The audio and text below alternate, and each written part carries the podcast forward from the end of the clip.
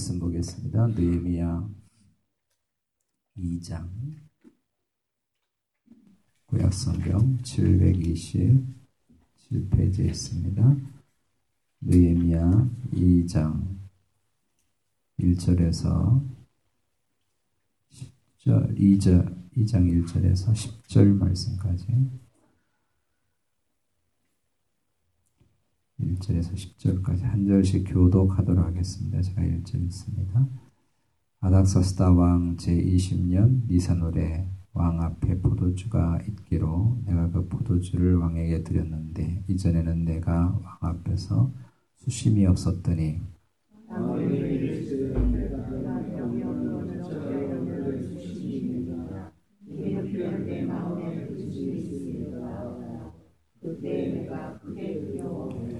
왕께 대답하되 왕은 만세수를 하옵소서. 내 조상들의 묘실이 있는 성읍이 이제까지 황폐하고 성문이 불타 싸우니 내가 어찌 얼굴에 수심이 없사오리까 하니?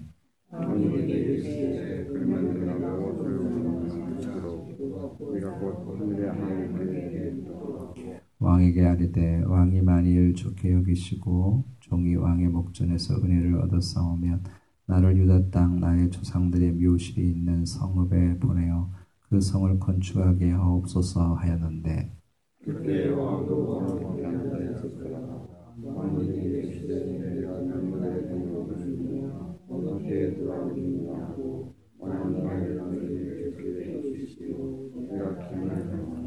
내가 또 왕에게 아뢰되 왕이 만일 좋게 여기시거든 강소 쪽 총독들에게 내리시는 조소를 내게 주사 그들이 나를 용납하여 유다에 들어가기까지 통과하게 하시고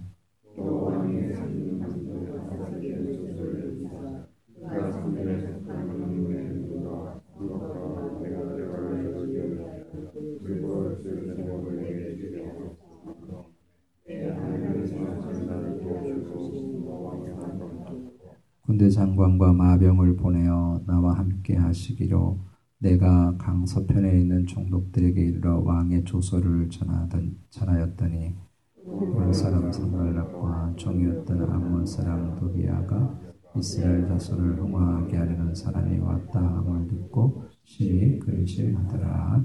아멘. 하나님은 언제나 사람을 통해서 일하시고 역사하십니다. 그래서 사람과 사람과의 만남 속에는 하나님의 섭리와 뜻이 담겨 있습니다. 우리 이 땅에 살아가는 수많은 사람들 가운데 왜 하필이면 오늘 저와 여러분이 또 당신과 나가 이렇게 함께 만났겠습니까? 그 속에는 분명한 하나님의 뜻이 있고 사람의 만남을 통해서 하나님이 일을 해나가신다고 하는 것을 알게 됩니다. 사도행전을 다른 말로 성령행전이다 그렇게 부릅니다. 성령께서 어떻게 움직이시는가 그렇게 말씀하고 있는데 사도행전을 가만히 읽어보면 사람과 사람과의 만남이 얼마나 소중한가 하는 걸 알게 됩니다. 바울이 한 번도 만나보지 못한 사람, 계획도 해보지 못한 사람을 항상 가는 곳마다 새롭게 만나서 거기서 새로운 역사를 일어나고 하는 것을 발견할 수 있죠. 그래서 성령 하나님께서 우리를 통해서 역사하신다고 하는 것은 사람과의 만남을 통해서 역사하는 것이다. 이렇게 이야기할 수 있을 정도로 우리의 만남들은 참 소중한 것입니다. 오늘 말씀에 느헤미야가 세 부류의 사람을 어, 만나게 된다고 하는 것을 언급하고 있고 이 만남을 통해서 드디어 성벽을 쌓아가게 된다고 하는 것을 알게 됩니다. 아닥사스다 왕이 있고 그리고 왕후가 있고 10절에 등장하는 산발락과 도비아라고 하는 이 세 부류의 사람들을 어, 경험하게 됩니다. 가장 먼저 중요한 사람은 아닥사스다 왕이죠. 이 사람은 너무 중요하지만 정말 쉽지 않은 사람입니다. 이 왕이 현실적으로 결정권을 가지고 있습니다. 그러나 이 왕이 우리가 잘 알다시피 이미 14년 전에 에스라 시대에 예루살렘 성벽을 중단시키고 건축을 중단시키고 쌓아놓았던 모든 것을 다 허물어뜨려서 다시는 이곳에 성벽을 세워서는 안 된다라고 그렇게 조서를 내렸던 그런 왕이었습니다. 그러므로 아닥사스다 왕은 예루살렘을 중건하는 것에 대해서 좋은 인상을 가지고 있지, 좋은 마음을 가지고 있지 않다고 하는 것을 우리는 잘 알고 있습니다. 그렇기 때문에 지금 느헤미야가 다시 성벽을 수축하겠다고 하는 기도하는 일은 왕의 최측근으로서 왕의 마음을 거역하는 것이기 때문에 반역에 가까운 일을 두고 기도한다 할 수 있습니다. 그런데 현실적으로 아닥사스다 왕의 마음을 움직이지 않고서는 일이 안 되는 것이죠. 그래서 느에미아가 4개월이 넘도록 매달렸던 기도의 가장 큰 핵심은 아닥사스다의 왕의 마음을 어, 변화시키는 것입니다. 그래서 여러분 1절 1장 11절에 보면 아, 이렇게 되어 있습니다. 주여 구하오니 귀를 기울이사 종의 기도와 주의 이름을 경외하기를 기뻐하는 종들의 기도를 들으시고 아마 느헤미야가 다른 사람들에게도 기도 부탁을 했겠죠. 오늘 종이 형통하여 이 사람 앞에서 야닥사스다 왕이죠. 이 사람 앞에서 은혜를 입게 하옵소서. 이것이 4개월이 넘도록 느헤미야가 매달렸던 것입니다. 왜 그런가 하면 느헤미야는 이 일을 할 때 하나님께서 사람을 통해서 역사하신다고 하는 것을 너무나 잘 알고 있었고 그 일을 위해서는 반드시 아닥사스다 왕의 마음의 변화가 일어나야 되는 것이 현실적이기 때문에 이 일을 놓고 느헤미야가 기도하기 시작했습니다. 이 일은 참 불가능해 보입니다. 역사적으로 아닥사스다 왕은 굉장히 고집이 강한 그런 왕으로 돼 있고 좀 무서운 폭군이에요. 역사적으로는. 더욱이 그가 이 문제를 14년 전에 이미 결정해 버렸기 때문에 섣불리 이 일에 대해서 언급한다고 하는 건 굉장히 위험한 일이었죠. 그래서 우리는 그 분위기를 오늘 본문에서 읽을 수가 있습니다. 1절과 2절에 보면 니산올 때에 그때 왕 앞에 포도주가 있기로 내가 그 포도주를 왕에게 드렸는데 자신이 전에 없었던 얼굴에 근심하는 빛이 보였었다고 하는 것입니다. 굉장히 위험한 순간이죠. 더군다나 왕에게 포도주를 드리는 이 순간에 이게 지금 도대체 이 포도주에 뭐가 들어있을지도 모르는 그런 상황인데 포도주를 드리는 그런 순간에 수심이 있다고 하는 걸 보였다고 하는 건 굉장히 큰 실수를 한 것입니다. 이것이 왕에게 대한 불만이 있다든지 더 나아가서 왕을 모살할 기미가 있다고 하는 것으로 비춰질 수 있기 때문에 굉장히 위험한 상황이죠. 그래서 왕이 묻습니다. 야, 너 그동안 전혀 그런 얼굴을 한 적이 없는데 왜 건강도 나쁜 거 아닌데 왜 얼굴에 수심이 있어? 이렇게 물었어요. 이 우리 성경에는 이런 식으로 기록되어 있지만 아마 실제로는 너 얼굴이 왜 그 모양이야? 뭐 불만 있어? 무슨 왜 그래? 이렇게 아마 다그쳤을 것입니다. 이 말이 얼마나 무서운 말인가 하는 것을 2절 끝부분에 나타나 있죠. 그때 내가 크게 두려워하여. 이 굉장히 두려운 말입니다. 지금 왕에게 포도주를 드리면서 얼굴에 수심을 비친다고 하는 건 굉장히 이건 큰 실수를 한 것이고 그리고 이것에 대해서 잘못 말 한마디 했다가는 목이 달아나는 순간이 되는 것이죠. 그런데 느헤미야가 솔직하게 털어놓습니다. 정면 승부를 한 것입니다. 그래서 3절에 자신이 왜 수심이 가득 찼느냐 하는 것을 어, 솔직하게 이야기를 하죠. 에루살렘 성벽이 허물어진 것 때문에 내가 그러하다 이렇게 얘기합니다. 이 순간은 정말 긴장되는 순간입니다. 만일 왕이 야 내가 이미 14년 전에 결정한 일인데 너가 그것에 대해서 다른 소리를 해? 그럼 나한테 지금 반역하는 거야? 나를 지금 대항하겠다는 거야? 이렇게 말을 하면 그걸로 그냥 끝장이죠. 느헤미야 뭐 목도 달아날 뿐만 아니라 이 완전 끝장나는 거죠. 그런데 기적이 일어난 것입니다. 4절 말씀에 왕이 내게 이르시되 그러면 내가 무엇을 원하느냐? 이건 여러분 정말 기적이죠. 얼마나 느헤미야 마음이 얼마나 느헤미야 마음이 흥분이 됐겠습니까? 지금 이거 있을 수 없는 일을 두고 하나님 앞에 간절히 기도를 했어요. 4개월이 넘도록 정말 기도를 했습니다. 이 문제를 두고 기도했죠. 하나님 이 사람의 마음이 녹아지지 않으면 이 사람의 마음이 움직였지만 안 됩니다. 하고 4개월이 넘도록 기도를 했는데 놀라운 답을 듣게 됐습니다. 이때 니에미아가 어제 말씀 나누었듯이 비상 기도를 했죠. 나이노는 기도를 한 것입니다. 하나님 은혜를 베풀어 주세요. 이 순간에 은혜를 베풀어 주세요. 정말 중요하죠. 그리고 그동안 마음속에 기도하면서 품었던 계획들을 술술술 얘기합니다. 이 이야기는요, 굉장히 굉장한 요청입니다. 자신을 일정 기간 동안 유다의 총독으로 임명해 달라고 하는 것이고 다른 주변의 나라 사람들의 총독에게 미리 다 왕이 조서를 보내서 내가 예루살렘까지 가는 한 두 달 걸리는 그런 여정인데 예루살렘까지 가는 길에 모두가 나를 방해하지 않도록 다 허락을 해달라. 그 땅을 통과할 수 있도록 다 허락을 해달, 하도록 조서를 다 내려달라고 하는 것이고 또 심지어 군사를 다 붙여서 안전하게 예루살렘까지 갈 수 있도록 자기를 도와달라고 하는 것이고 더 놀라운 것은 성문을 만들 수 있는 나무를 다 제공해 달라는 것입니다. 여러분 굉장한 요청이죠. 이미 14년 전에 조소를 내려가지고 다시는 성문을 성문과 성 성곽을 세울 수가 없다 이렇게 분명히 이야기를 했는데 느헤미야가 정말 놀라운 이야기를 한 것입니다. 보통 믿음이 아니죠. 느헤미야가 이렇게 말할 수 있었던 것은 바로 이 순간에 바로 이 순간에 왕이 그럼 내가 원하는 게 뭐냐 하는 그 순간에 하나님이 지금 역사한다고 하는 것을 느헤미야가 느낀 것이죠. 아 하나님이 지금 이 사람의 마음을 움직이셨구나 하는 것을 확신했기 때문에 이렇게 이야기를 했던 것입니다.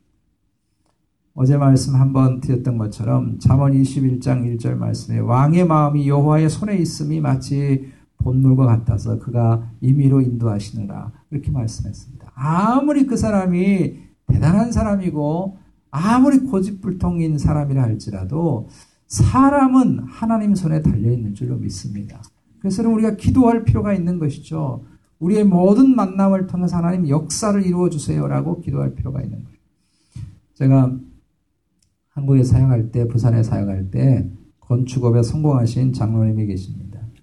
이분은 중학교 중퇴를 했어요. 어, 이유는 가정 형편이 어려워서가 아니고 공부하기 싫어가지고 맨날 친구들하고 돌아다니다가 뭐 몸에 막 문신도 그려져 있고 그런 분이에요. 하여튼 뭐 그런 생활을 했어요. 아주 밑바닥 생활했어요. 그래서 이분이 했던 일이 이 뭐 그 여러 건축 현장에 다니면서 흔히 말해서 노가다 일을 이렇게 하는 것입니다. 이렇게 하다가 하다가 중동에 건설 붐이 있었을 때 내가 밖에 나가서 돈 좀 벌어야 되겠다고 생각하고 거기를 가게 된 거예요. 그래서 거기서 건축하는 일들을 많이 몸으로 배우고 배우고 해서 흔히 말해서 10장까지 올라간 것입니다. 올라가서 건축하는 걸 배우고 돈을 좀 모았습니다. 그 모은 걸 가지고 다시 한국에 들어와 가지고 건축에 손을 댔어요.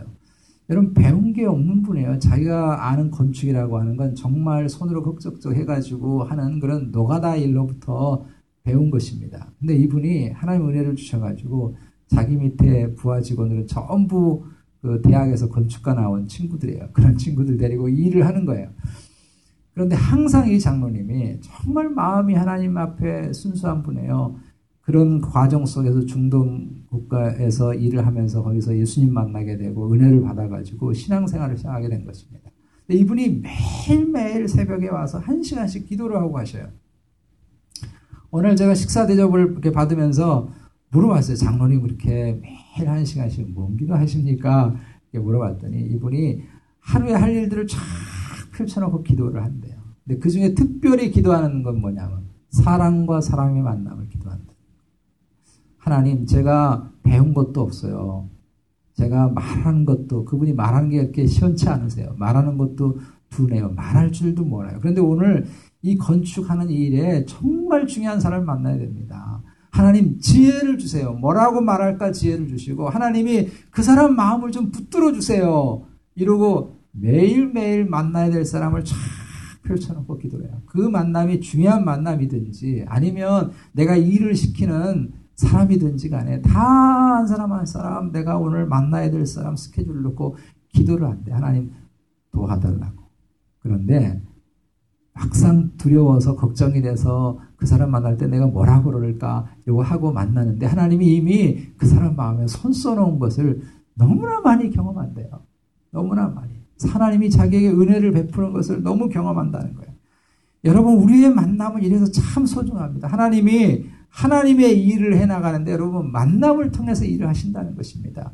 예루살렘 성벽이 갑자기 하나님이 이렇게 우뚝 세운 게 아니고 느헤미야가 많은 사람들의 만남을 통해서 이 성벽이 세워진다고 하는 것입니다. 우리 인생의 성벽도 그렇고 우리 교회 성벽도 그렇고 하나님이 사람의 만남을 통해서 이루어가 주시는 줄로 믿습니다. 그래서 중요한 것입니다. 우리가 사람들의 만남을 통해서 여러분 기도해야 합니다. 하나님이 우리의 만남을 통해서 역사해 주시기를 여러분 기도해야 너무 중요한 것이죠. 또 한 사람을 언급하고 있는데 우리 6절 말씀에 있는 왕후입니다. 6절에 이렇게 되어 있습니다. 그때의 왕후도 왕 곁에 앉았더라. 여러분 이 말씀은 간단한 말씀은 이 사람 이름이 뭔지 이 왕후가 뭐그 다음에 등장도 안 하죠. 성경에 유일하게 딱 요것에 기록되어 있는데 이 왕후는 의미가 없어 보이는 사람처럼 느껴집니다. 근데 왜 성경에 이 왕후를 기록했을까요? 성경은 어느 한 부분도 의미 없이 기록하는 하지 않죠. 보통 왕후는 나라 일을 볼 때 결코 옆에 있지 않습니다. 근데 하필이면 느에미아가 수심이 가득해서 포도주를 드리는 그, 그 순간에 거기에 왕후가 있었다라고 기록합니다. 굉장히 중요한 것입니다. 이것은 지금 왕의 마음이 왕후 때문에 굉장히 기분이 좋아진 상태에 있다고 하는 것을 가르칩니다. 하필 그 순간에 왕후가 있었다는 것입니다. 여러분 3절 말씀에서 느에미아가 자신이 왜 지금 슬퍼하고 있고 근심이 있는가에 대해서 이야기를 하는데 3절에 간단하게 되어 있습니다만은 원래 이렇게 간단한 말을 하지 않았겠죠. 느헤미야가 지금 유다 백성과 자기의 백성들에게 있는 이야기들을 할 때 감정이 울컥했겠죠. 이것 때문에 지금 4개월이 넘도록 기도했는데 아마 그것이 왕후의 마음을 자극했을 것이라고 봅니다. 여자니까. 이 간단해 보이는 장면이 얼마나 놀라운 일을 이루게 됐는가 하면 이, 이 고집불통의 왕이 14년 전에 자신의 손으로 중단시킨 그 일을 다시 뒤집은 것입니다. 허락을 해줬다고요. 그리고 군사와 물자를 보내주기로 약속을 합니다. 정말 놀라운 일을 한 것인데 한마디 말도 기록되어 있지 않았던 이 왕후의 역할이 중요했다고 하는 것을 성경은 가르치고 있습니다. 여러분 이것은 우리에게 뭘 가르칩니까?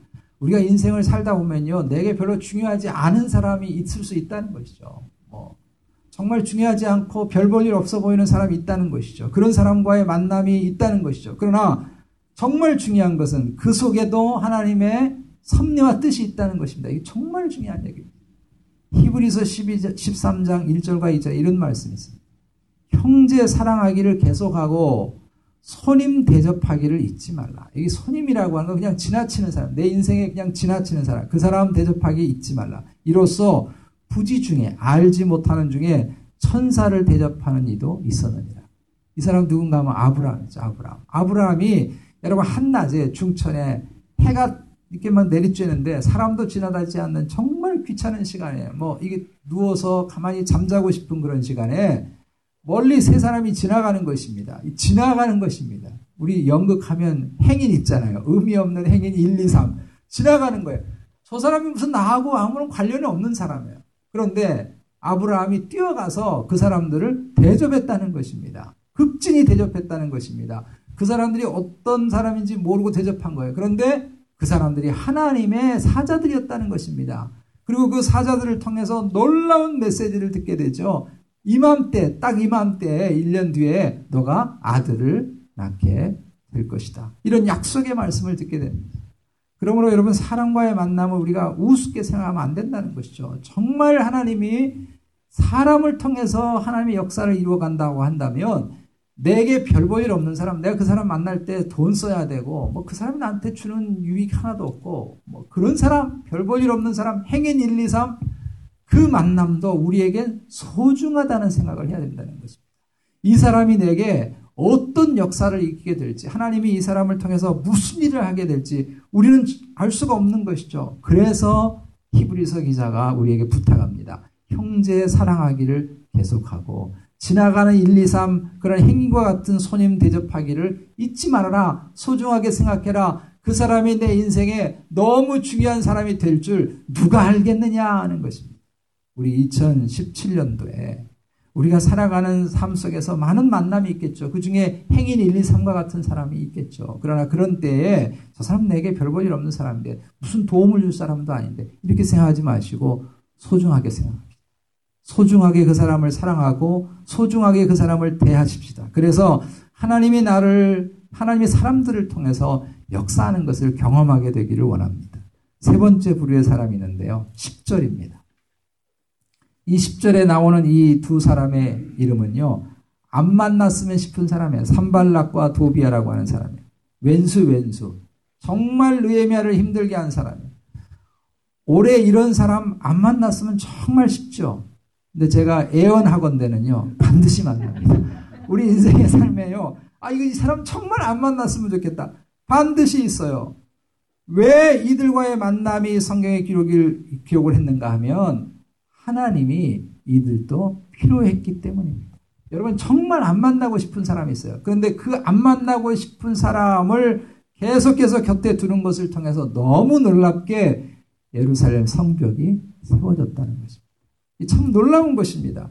이 사람들이 계속해서 느에미아와 유다 백성들을 힘들게 하고요, 낙심시키고요, 협박해서 두렵게 만들고요, 왕에게 계속 상소를 해서 계속 힘들게 만듭니다. 그런데 하나님이 이런 사람들을 만나게 하셔서 너무 놀랍게도 때로는 상처 있고 아파하지만 동시에 유다 백성들이 강해지고 느에미아가 이것 때문에 하나님 앞에 더 무릎 꿇게 돼서 결국은 예루살렘 성벽이 단단해지고 올라가게 되는 것을 경험합니다. 우리는 이 안에를 살면서 세 가지 종류의 사람들을 만나게 될 것입니다. 한 사람은 내게 정말 소중하고 중요한 사람이죠. 어, 그 사람 마음이 움직여지지 않으면 안 되는 그런 사람이 있겠죠. 내 사업이나 직장이나 내 인생의 미래를 결정하는 중요한 일을 하는 사람도 있, 을 것입니다. 또 그런가 하면 별 볼 일 없는 사람도 있겠죠. 내가 뭐 돈만 써야 되는 사람, 뭐 내게 유익이 전혀 없는 사람, 그런 사람도 있겠죠. 그런가 하면 힘들게 하는 사람도 있습니다. 그러나 이 안에 우리 모두 잊지 맙시다. 이런 사랑과의 만남을 통한, 통해서 하나님의 뜻이 있는 줄로 믿습니다. 하나님의 섭리의 손길이 있는 줄로 믿습니다. 소중하게 생각하고 하나님이 이런 사랑과의 만남을 통해서 우리의 삶의 성벽을 세우시고 하나님이 이런 사랑과 만남을 통해서 하나님 나라의 성벽을 세운다고 하는 것 때문에 우리가 소중하게 생각하고 그 만남을 두고 여러분 기도하면서 우리 하나님 앞에 나아가서 이 안에 하나님께서 우리에게 주시는 부유한 만남의 축복이 있게 되시기를 주의 이름으로 축복합니다. 이 시간 우리 말씀 붙잡고 함께 기도하십시다. 우리 주위에 사람들 있죠. 예. 성도님들이기도 하고 또 직장에서 만나는 사람이기도 하고 또 마켓에서 만나는 사람이기도 하고 또 옆집에 사는 이웃 사람이기도 하고 이런 수많은 만남들이 있을 거예요.